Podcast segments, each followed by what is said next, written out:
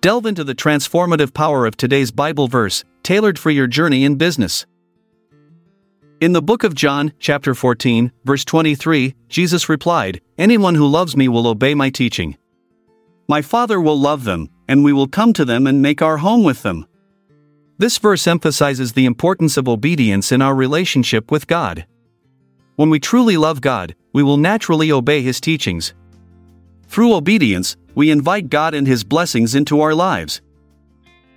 As entrepreneurs and small business owners, obedience to God's teachings can guide us in making decisions that align with His will.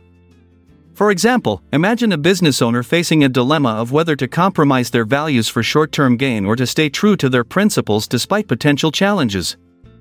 By choosing obedience to God's teachings over worldly temptations, the business owner not only maintains integrity but also opens the door for divine guidance and blessings in their endeavors.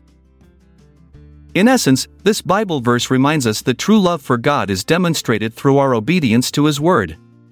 When we prioritize following His teachings in our personal lives and businesses, we create a space for God's presence and favor to dwell among us.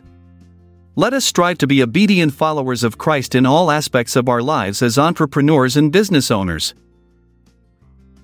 Embrace the journey ahead with courage and grace. Goodbye, dear friend. I'm Jeremiah Washington. Until tomorrow dawns, take care and goodbye for now.